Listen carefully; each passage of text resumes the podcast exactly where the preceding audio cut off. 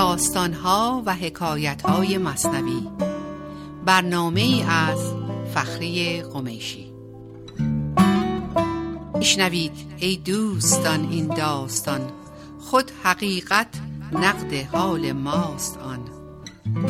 دانه معنی بگیرد مرد عقل ننگرد پیمانه را گرگشت نقل با عرض سلام فخری قمیشی هستم چهارشنبه دیگه و برنامه دیگری از رادیو بامداد. همطور که همیشه خدمتتون عرض کردم داستانهایی که از مصنوی معنوی میارم خدمتتون برعکس داستانهای هزار و یک شب برای بیدار کردن ما هستند نه برای به خواب رفتنمون داستان امروز از دفتر سوم هست سطر 1259 به نام فیل در خانه تاریک یا پیل در خانه تاریک. هندی ها فیلی آوردند و در شهری یا منطقه‌ای که مردمش قبلا همچین حیوانی رو ندیده بودند اسکان دادند و مردم برای دیدن این حیوان تازه هجوم بردند. فیل رو در یک جایی در یک انباری یک خانه بسیار بزرگی که گنجایش نگهداری فیل رو داشته باشه نگه داشته بودند. و در نتیجه اونجا بسیار تاریک بود و دیدن فیل با چشم امکان نداشت در اون تاریکی. پیل اندر خانه تاریک بود. عرضه را آورده بودندش هنود یعنی هندی ها اونو برای عرضه کردن آورده بودن و تو اون خانه تاریک نگه داشته بودن. دیدنش با چشم چون ممکن نبود اندر آن تاریکیش کف می بسود. چون نمی‌شد ببیننش دستشون رو میمالیدن به هر جایی که دستشون می‌رسید با دستشون لمس می‌کردن آن یکی را کف به خرطوم افتاد. گفت همچون ناودان است این نهاد. آن یکی را دست بر گوشش رسید. آن برو چون باد بیزن شد پدید.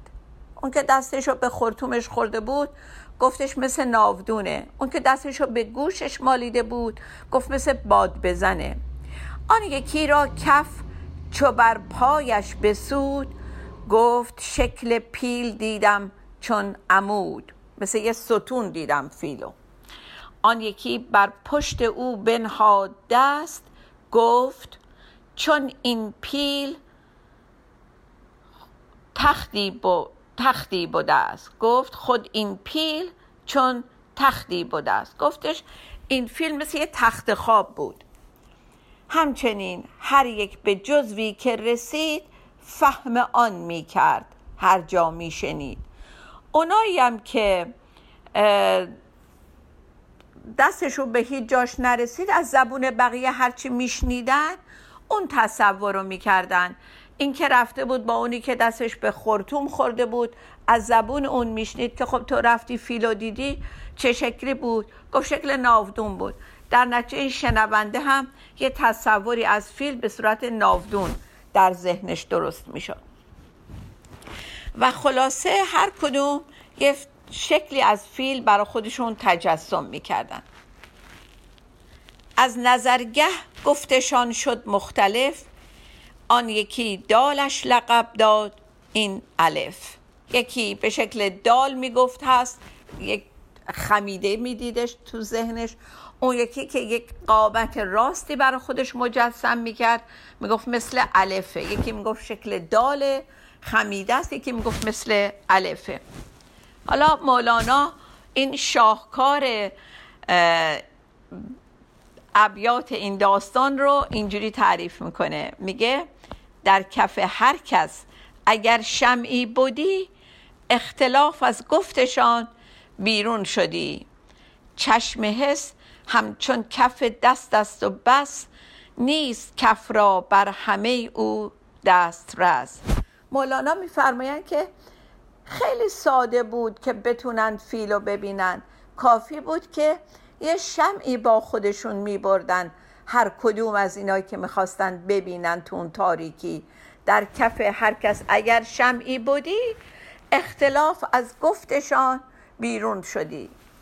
اینجا این شمع رو داشته باشین که تو دست هر کدومشون یه شمعی اگر بود. بعد میگه چون حس چشم حس همچون کف دست است و بس.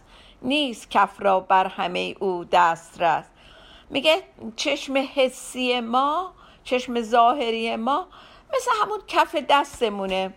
و وقتی که با این یه ذره ابزار میگه کف دست ما چقدر وسعت داره؟ اگه ابزارمون برای دیدن یک چیز بسیار بزرگ به اندازه کف دستمون باشه خب طبعا برداشتمون هم همونقدر کم و ضعیفه دیگه. حالا این کف رو کف دست رو مولانا به چه ظرافتی می‌بره و به یک کف دیگه ای وصل می‌کنه؟ به کدوم کف؟ به کف دریا. واقعا زیباست واقعا زیباست که مولانا میفرماید که این وسعت کف دست ما اینو مقایسه کنید این کلمه کف رو با کف دریا.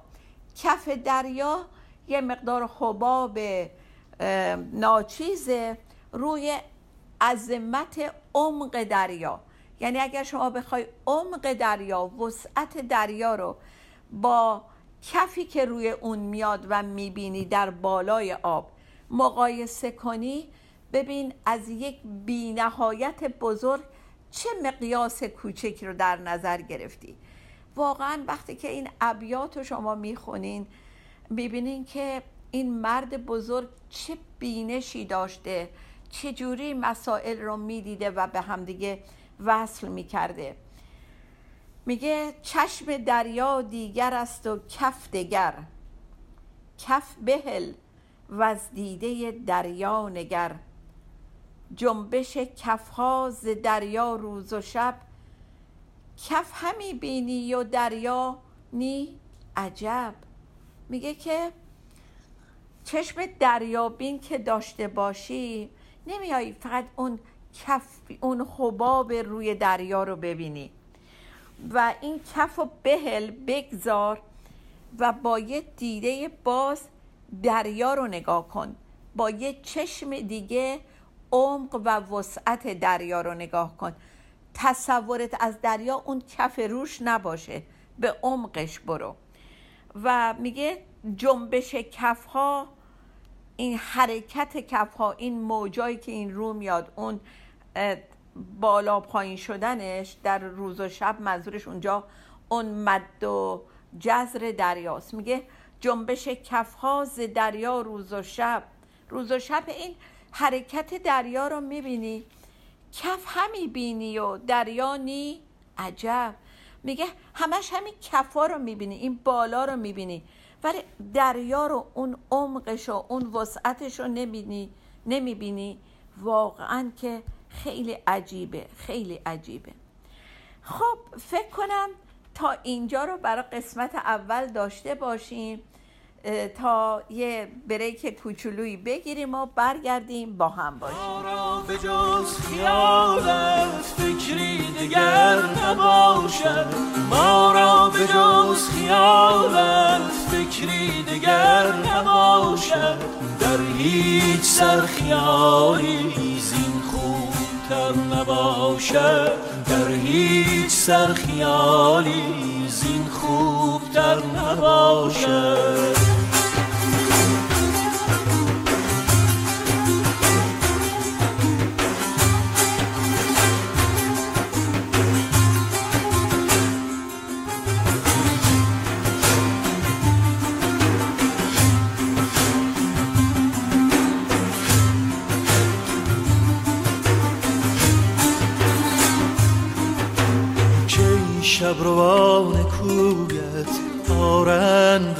سویت که این شبروان کویت. آرند ره به سویت عکسی ز شمع رویت عکسی ز شمع رویت. تا بر نباشد عکسی ز شمع رویت. تا بر نباشد.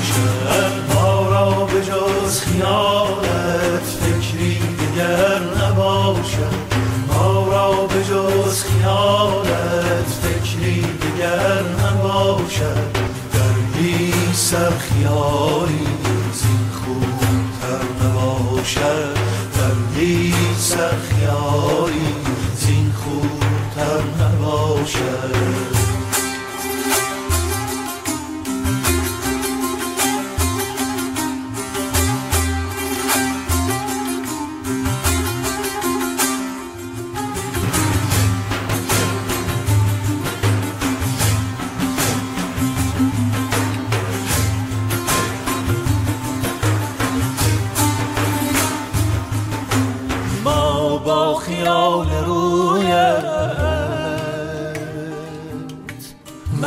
منزل قراب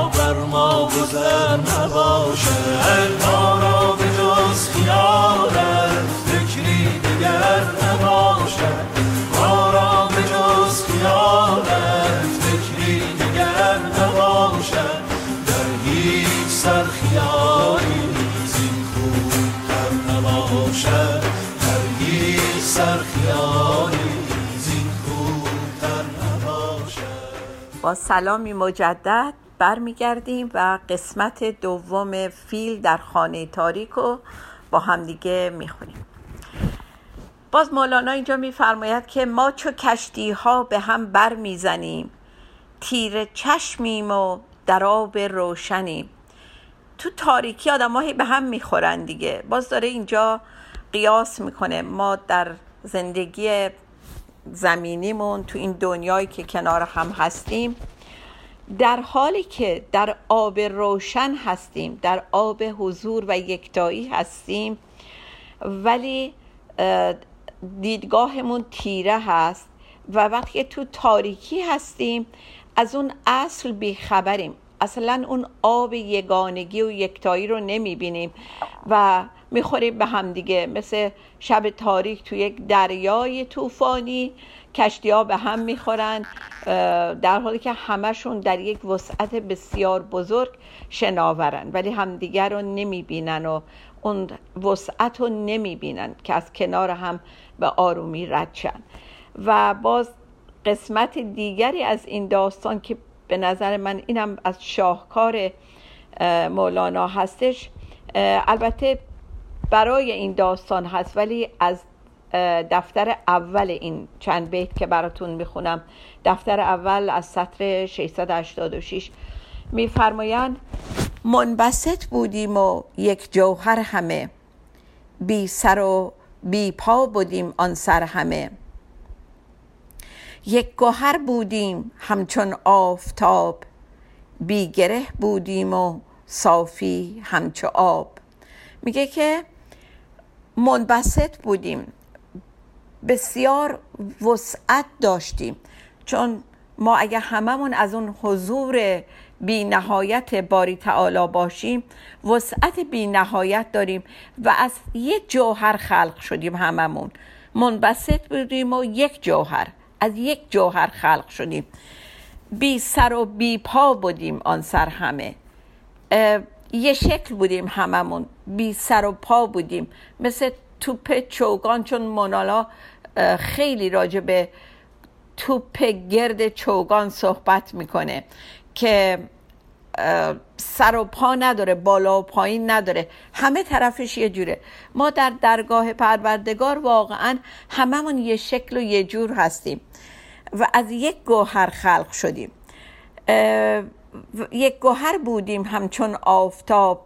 بی گوهر بودیم و صافی همچو آب.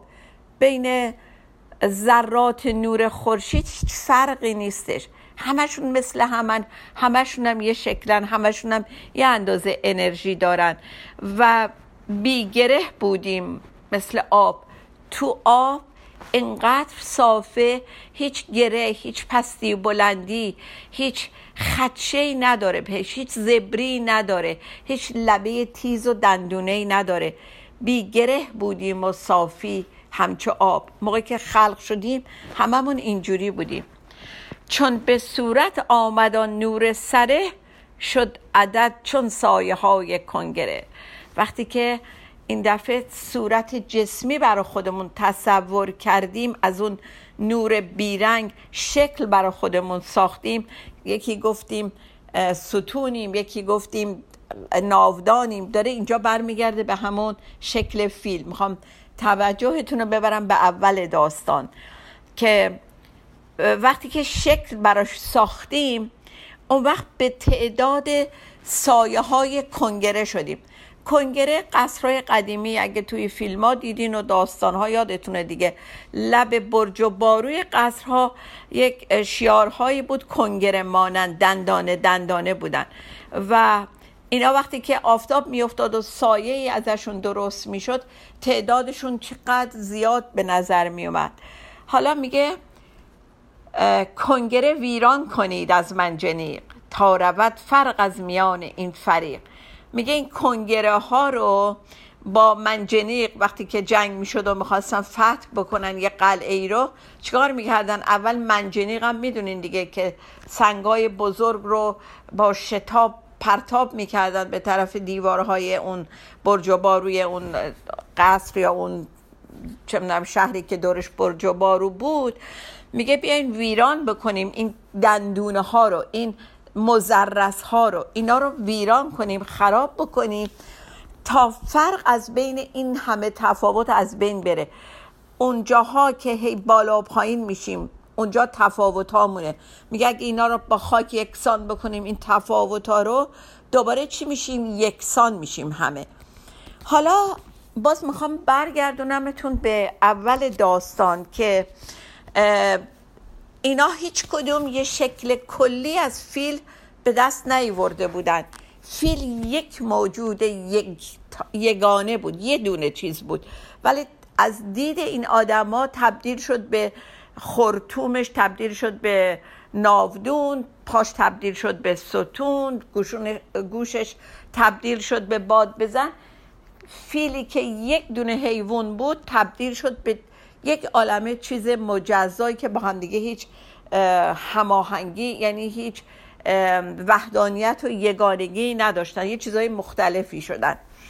حالا برمیگرده روی صحبتش به ماست میگه ای تو در کشتی تن رفته به خواب آب را دیدی نگر در آب آب. وقتی که مولانا یه کلمه ای رو تاکید می‌خواد بکنه تکرارش می‌کنه. مثل جان جان الان اینجا میگه نگر در آب آب در عظمت آب نگاه کن. نگاهت بنزه یه پیاله آب نباشه. عظمت آب در اونه که هیچ محدودیت و وسعتی نداره. وقتی ما میریزیمش تو کاسه محدودش می‌کنیم. ولی آب مثل فضا مثل آسمان بی نهایت وسعتش.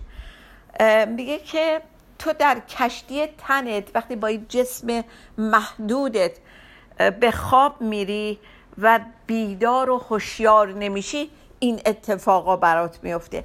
همه اینا می‌خواد ما رو سوق بده به عظمت و یکتایی پروردگار. خدا اون وجود لایزال اون وجود بی نهایت که نه شکل داره نه حد داره نه حدود داره نه اندازه داره. و وقتی که ما میایم خدا رو این بی نهایت هوشیاری رو می‌خوایم توی یک کلمه توی یک شکل قالب بهش بدیم دیگه از اون وسعتش میایم بیرون.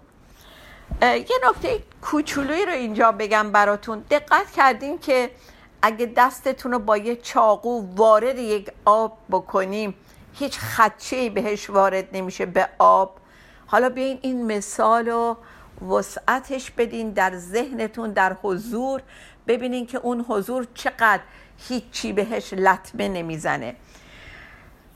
دو خط دیگه براتون دارم از دفتر اول بیت 2466 میگه که پیش چوگانهای حکم کنفکان میدویم اندر مکان و لا مکان چون که بیرنگی اسیر رنگ شد موسی با موسی در جنگ شد. چون اونجا به کلمه چوگان و توپ چوگان اشاره کرده بودم گفتم این دو بیت رو براتون پیدا کردم که ببینید چقدر قشنگ میگه.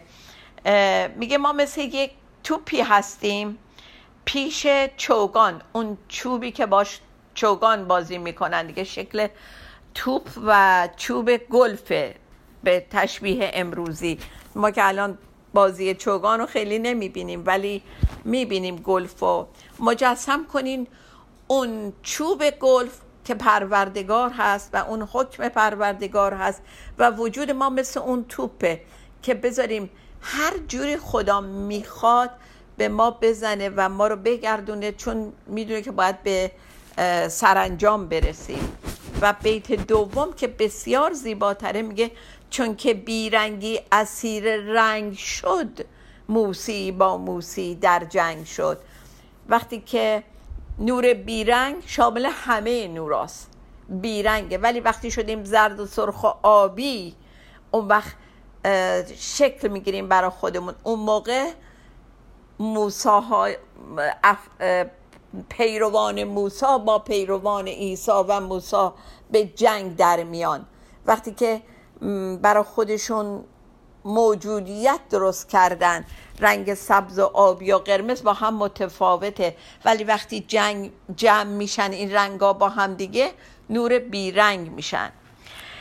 فکر کنم حرفم رو تموم کنم با یک شعر خیلی خیلی قشنگ دیگه که خلاصه همه این حرف هاست که به حضورمون اسم و شکل و ظرفیت و محدودیت ندیم.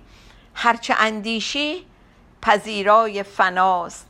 آنچه در اندیشه ناید آن خداست. بهش شکل و اندازه و وسعت ندیم. حالا اینو برگردونیم به اون وسعت هیکل فیل و اون تجسمای اولیه. و طبق معمول برگردم به آخرین جمعه هر صحبتم. آخرین قسمتی که پایان صحبتم میگم. تسلیم یعنی پذیرش اتفاق این لحظه. قبل از قضاوت و مقاومت و بدون قید و شر. و دوم اتفاقات برای خوشبخت کردن یا بدبخت کردن ما نمیافتند اتفاقات برای بیدار شدن ما میافتند شاد و بیتوقع بمانیم. خدا نگهدار.